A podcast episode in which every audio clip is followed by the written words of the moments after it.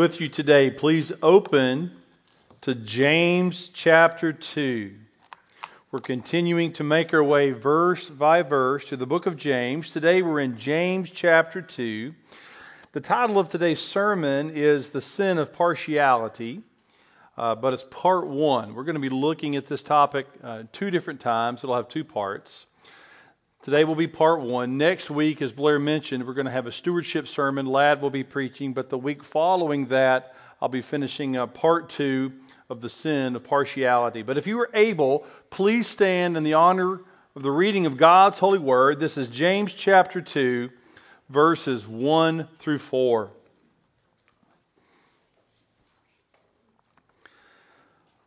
My brothers, Show no partiality as you hold the faith in our Lord Jesus Christ, the Lord of glory. For if a man wearing a gold ring and fine clothing comes into your assembly, and a poor man in shabby clothing also comes in, and if you pay attention to the one who wears the fine clothing and say, You sit here in a good place, while you say to the poor man, You stand over there, or sit down at my feet. Have you not then made distinctions among yourselves and become judges with evil thoughts? Pray with me, please.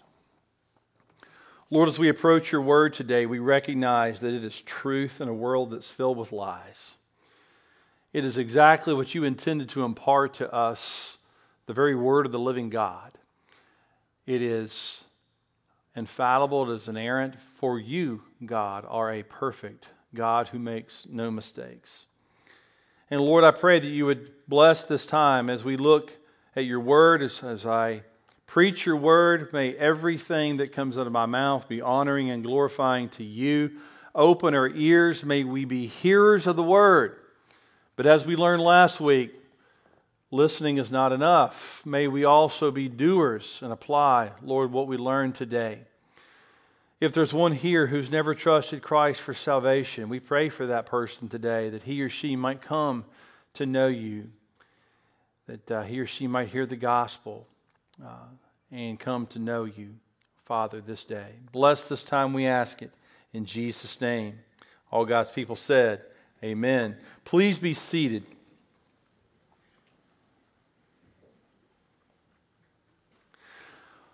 Well, this morning I had Blair read out of 1 Samuel 16 as our supplemental reading for our sermon today. And I think most people are familiar with that chapter. 1 Samuel 16 is the introduction to David.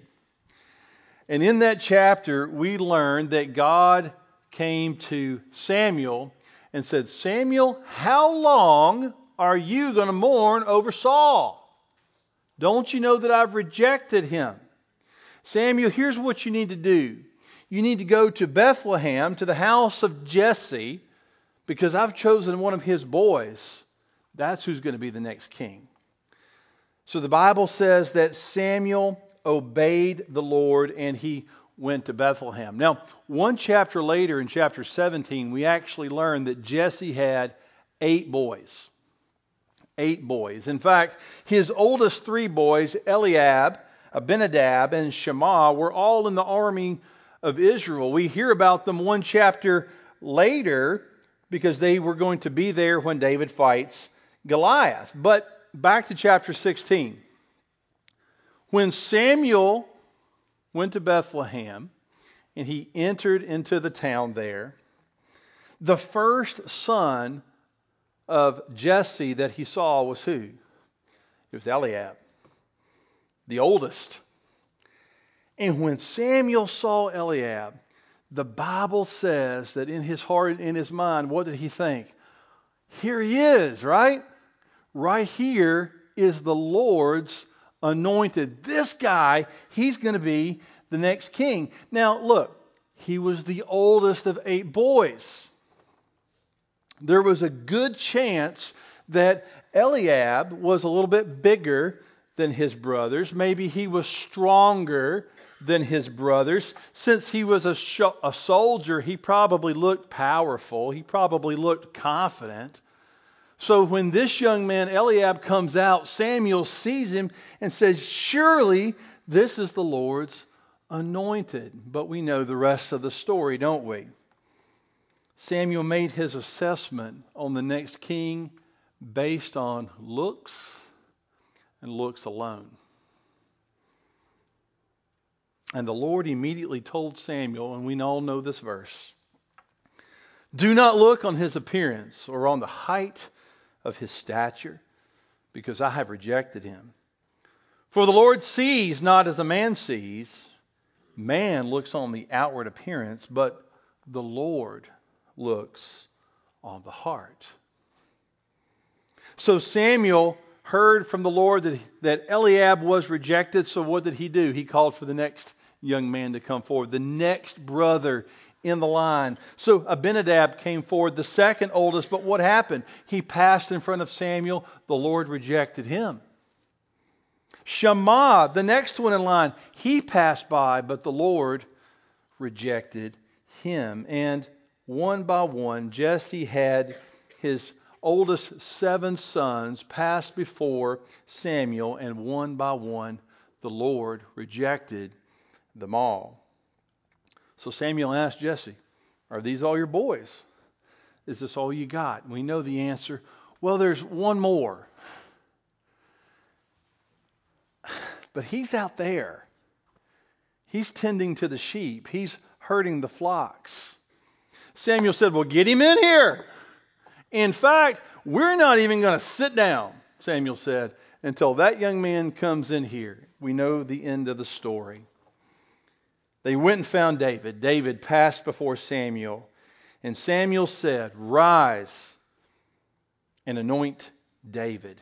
David will be the king. Friends, more times than we'd like to admit, I think we all make the same mistake that Samuel made that day. You see, Samuel based his judgments on external appearances alone.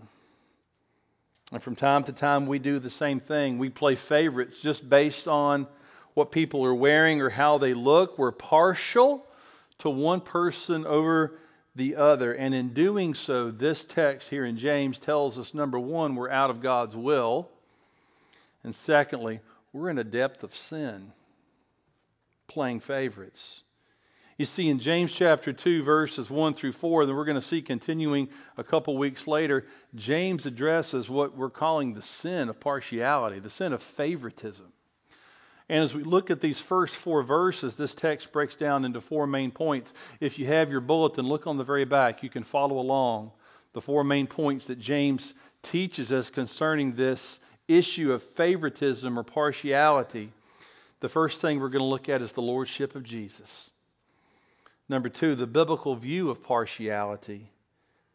Number three, what I call the example. He give, James gives us a great illustration in this text. And number four, what is the result of partiality? Let's walk through this today. The first point is, is this the lordship of Jesus. When we want to properly understand the sin of partiality, we first must understand the lordship of Jesus Christ. Look at verse 1. My brothers, show no partiality as you hold the faith in our Lord Jesus Christ, the Lord of glory. Friends, this is no different than the last several weeks. James is one of the most practical books in the entire Bible. He's, he's speaking very simply, he's speaking plainly. This is not a long discourse on theology. Rather, James is zooming in and he's teaching believers, he's writing to believers, and he's teaching us here's how you live the Christian life. And we need to pay attention to a word that James uses not once, but twice in verse 1, and that's the word Lord. He teaches us as we understand the sin of favoritism or partiality, one of the first things we need to know is that Jesus is the Lord of our lives. You know, when we talk about Jesus, often we talk about him as Savior. And what a beautiful picture that is. That Jesus loved you and he loved me so much that Jesus left heaven and he came to earth to live a perfect life, to do something that you and I can't do, to be perfect, and that he died on the cross for your sins and my sins to be our Savior. He saves us from our sins, He saves us from an eternity of hell in His life work. And through faith in Jesus Christ, we can know Him as Savior, have our sins forgiven. But is that all Jesus is? Is he just Savior? This text today teaches us that he's also what? Lord. He's Lord. Christmas is coming. It's not far away. We're already into October. In a couple months, we're going to be in the middle of Advent. One of my favorite passages comes from Luke chapter 2. It's a sure it's a passage you've read before, and we'll read it again this December. But when the angel introduces Jesus in Luke chapter 2, the angel says, For unto you is born this day in the city of David a Savior. Does it stop there? For unto you is born this day in the city of David a Savior who is Christ the Lord. Yes, he's a Savior, but he's also Lord and you can't have him one way without having him the other way. There's a false doctrine going around that says, Come to Jesus, be saved from your sins, but you know what? You don't have to have him as Lord. That's, that's something separate. That's something different. That's not what the Bible says, friends. A Savior who is Christ the Lord. He is Savior and Lord. Well, what does that mean? What does Lord mean? We know what Savior means. What does Lord mean? It means that He's the Master of our lives. He's the ruler of our being. He's the king who should sit on the throne of our heart, our mind, and our wills, and we are to bow and to obey him because he is Lord. Jesus told his disciples, If you love me, you will keep my commandments, you will understand that I'm Lord of your life. Friends, that teaches us that we should see things as Jesus tells us to see them. We should live our lives in a manner that obeys Him. We bow to His Lordship. And in this specific case today, James is talking about the sin of partiality. And James says, as we live under the Lordship of Christ, we should not play favorites we should not fall into the sin of partiality. His lordship says we shouldn't be partial. Why? Why? Because the Lord sees not as man sees. Man looks on the outward appearance, but the Lord looks on the heart. And friends, now that we've talked about the lordship of Christ, let's look at this second point the biblical view of partiality and favoritism. Look back at verse 1. The Bible says, My brothers, show no partiality. That's the command, that's the biblical view. Show no partiality. You know, when we do a study of the Old Testament, the, uh, Jesus even teaches us that the Old Testament is divided into three parts the law, the prophets, and the writings. And we, look, we can look at all three parts of the Old Testament and find this teaching that is consistent with what James is saying. It's consistent with what Jesus said in the gospel. Let's look at a few verses on this issue of partiality. This is Deuteronomy, the law. It says, The Lord your God is God of gods and Lord of lords, the great, the mighty, and the awesome God. And here it is, who is not partial and takes no bribe. Look at Chronicles, the writings. In Chronicles, Jehoshaphat was appointing judges, and he said to the judges, Consider what you do, for you judge not for man, but for the Lord. He is with you in giving judgment. Now then, let us fear the Lord. Be upon, may the fear of the Lord be upon you. Be careful what you do. And here it is For there is no injustice with the Lord our God, or partiality, or taking bribes. The Proverbs, chapter 24, verse 23. These also are sayings of the wise partiality in judging is not good. In the New Testament, from the book of Acts, Peter learned that God's grace was reaching the Gentiles. He was at Cornelius' house, and in chapter 10, Peter it says he opened his mouth and said, Truly I understand that God shows no partiality. In the Gospel of John, chapter 7, verse 24, the Bible says, Do not judge by appearances, but judge with right judgment. Even in Luke 20, 21, even the scribes and the chief priests admitted to Jesus. He's, they said, Teacher, we know that you speak and, and teach rightly and show no partiality, but truly teach the way of God. Friends, what we learn is that in the Old Testament, the law, the prophets, the writings, even in the New Testament, the words of Jesus, the words of his apostles, and the words of his half brother here in James chapter 2, they teach us to show no partiality. Why? Why? For the Lord does not see as man sees. The Lord looks, or man looks on the outward appearance but the Lord looks on the heart. You see the shift here. The way God sees things versus the way man sees things. And to make this point even further, James Texas takes us to what is my third point today the example, the illustration. We talked about it last week. James is full of examples and illustrations. It could be the waves of the sea, the flowers, the double minded man. Last week it was what? Looking in a mirror. Today there's another example. It's in the text. Look at it with me, verses 2 and 3.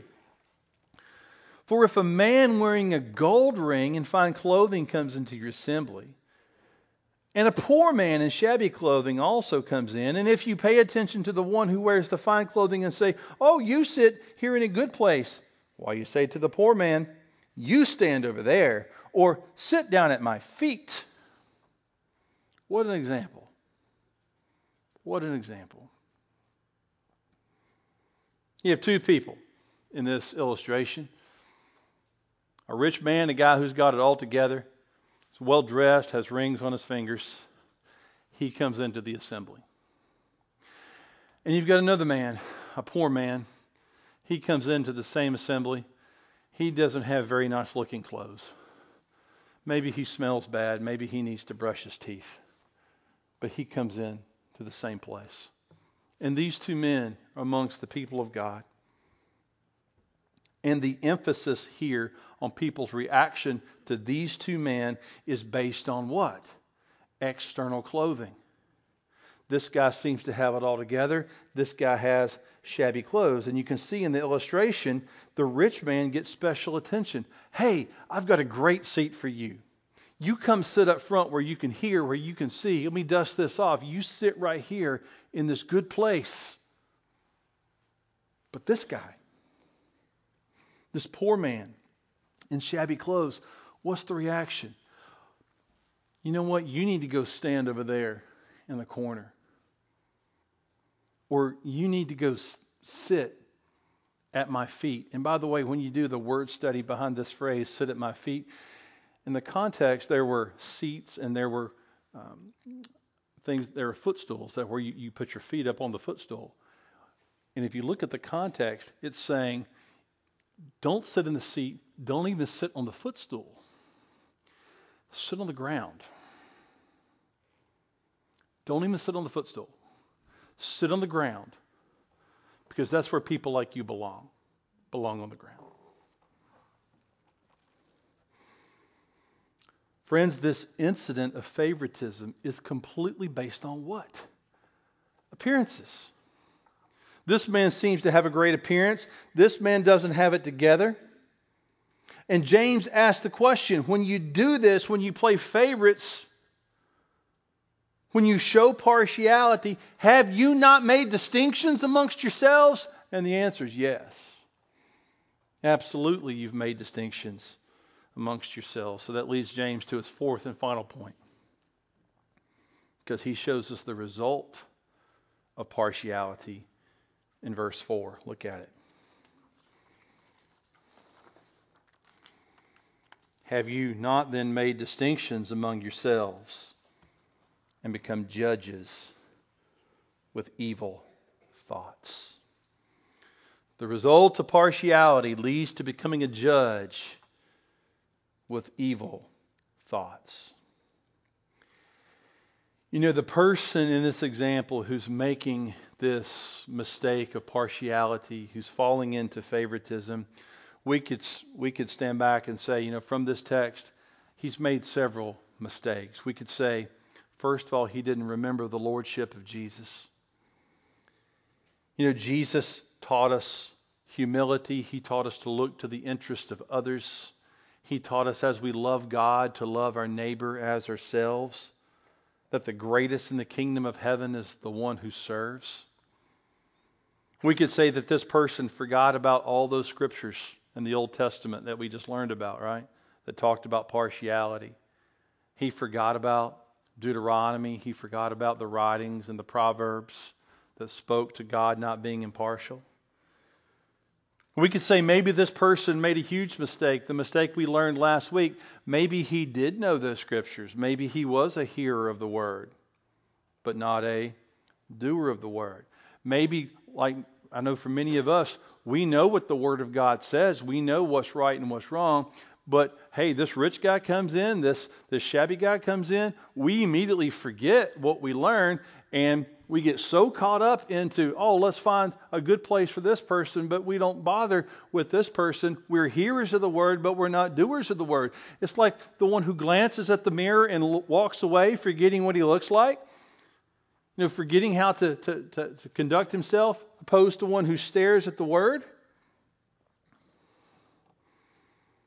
Maybe this person didn't remember to see things as the Lord sees. Maybe he's just seeing as man sees. He's looking on the outward appearance, not looking at the heart. Friends, if there's focus on the external only and partiality because of that, the Bible says we've become a judge with evil thoughts. And friends, this is a sin against Almighty God. We're called to be quick to hear, slow to speak, slow to become angry. And those are examples of loving our neighbor as ourselves. But this, showing partiality and favoritism, is the exact opposite. And it requires repentance before a holy God. Friends, partiality, it's not consistent with the truth of Scripture. It's not consistent with the judgment of God. It's not consistent with the commands of Jesus. And it causes us to, to take a step back and ask ourselves how are we treating other people? How are we treating other people? And here's where it comes home to all of us. And I include myself when I ask these questions. I want you to know that. This is the Bible preaching to us, not me preaching to you. This is the Bible preaching to us. Have we ever made the same mistake Samuel made? Judging by appearances only. If so, how do we avoid this? How do we live under the authority of God in this context? Friends, this, t- this text teaches us how to do that the first thing we need to do, first of all, is remember the Lordship of Jesus Christ. We need to remember that Jesus is not only our Savior, but He's our Lord. He should sit on the throne of our hearts. And the way we treat other people needs to be the way He wants us to treat other people. Yes, He died for our sin, but He also rules and reigns in our lives. And Jesus has taught us, as he taught Samuel that day, that the Lord doesn't see things as a man sees them. Man sees the outward appearance, but God looks at the heart. That means that we have to maybe retrain our brains to think the way Scripture teaches us to think. God is working on us through His Word. Don't get caught up in the world because, friends, this world is going to be caught up in appearances and appearances only. And there are so many traps to fall into. But secondly, we need to not only remember what the Bible says about partiality, but we need to be doers of what it says. We can't be like the one who glances in the mirror and walks away. We need to stare into the mirror of God's Word and do what it says. And we also need to apply the example. Listen, this example about the rich man and the poor man coming in, that's that's 2000 years old. That example. But do you see it every day today? Absolutely you do. You see people being treated differently based on appearances only. Let me bring it home to you. If you're a student in school, elementary school, middle school, high school, college. Have you ever made fun of someone because of the way they look or what they're wearing or the way they smell or what they have to eat? Maybe you don't sit with them at lunch because of the way they look or the way they smell. Maybe when a new student comes to your school, you're more inviting to someone who dresses like you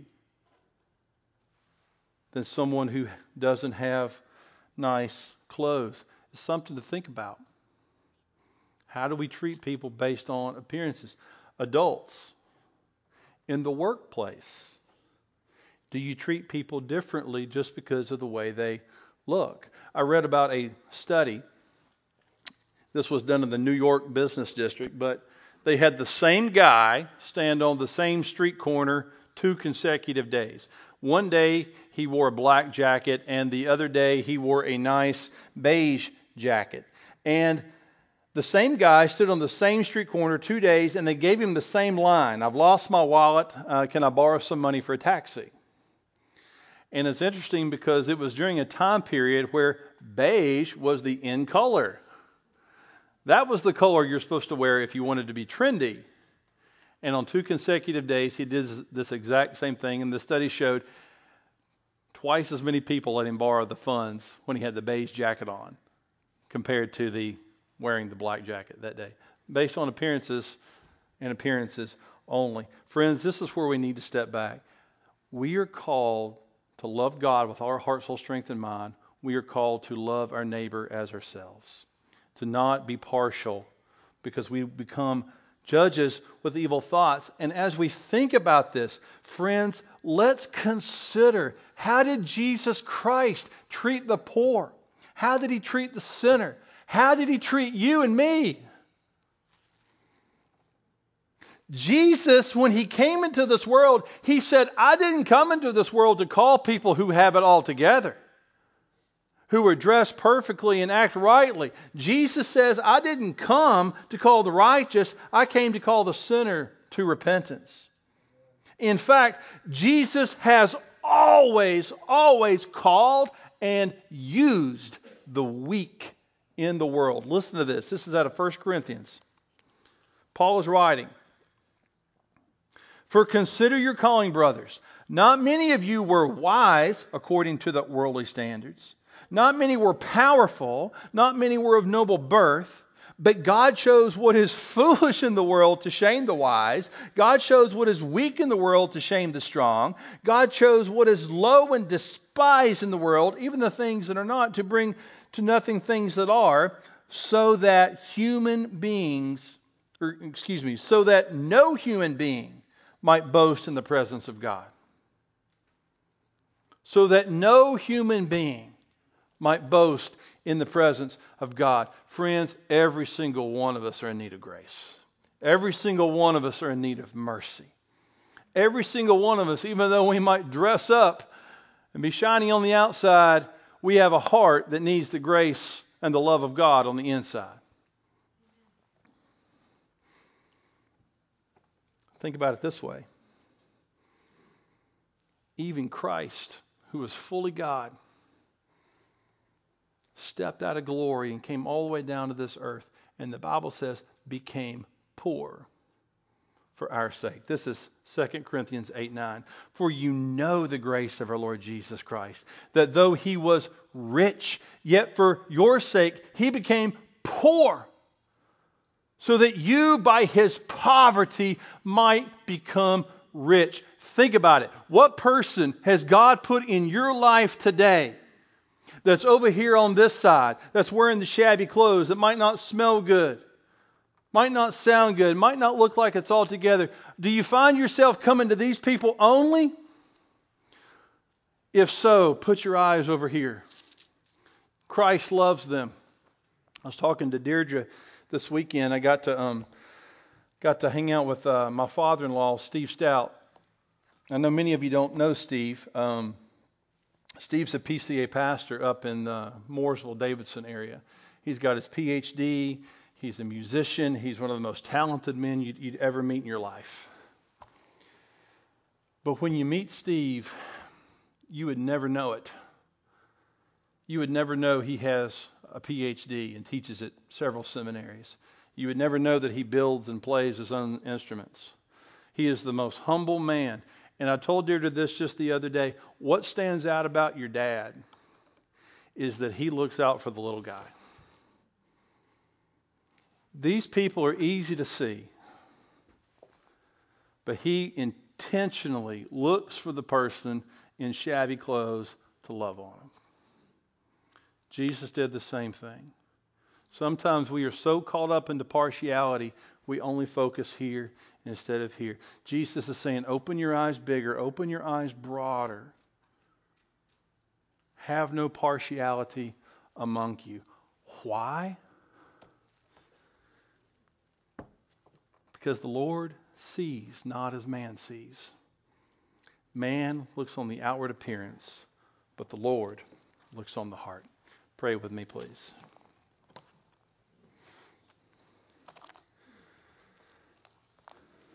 Lord, we're so thankful for your the grace that you've given us. We recognize that indeed, Lord Jesus, you were so very rich, yet you became poor for our sake. God, forgive us when we um, only see the outside, but never see as you have taught us to see. Forgive us, Lord, for sins of partiality. And equip us by your grace to understand that you're the Lord. You're the Lord. You've clearly told us in your word about this issue. You've given us example of what the world does. And you've taught us that, Lord, in doing these things, we become judges with, with evil desires. Lord, enable us, Father, by your grace to love our neighbor as ourselves, to not make the same mistake Samuel made, but to see things that you've taught us to see them. In Jesus' name we pray. Amen.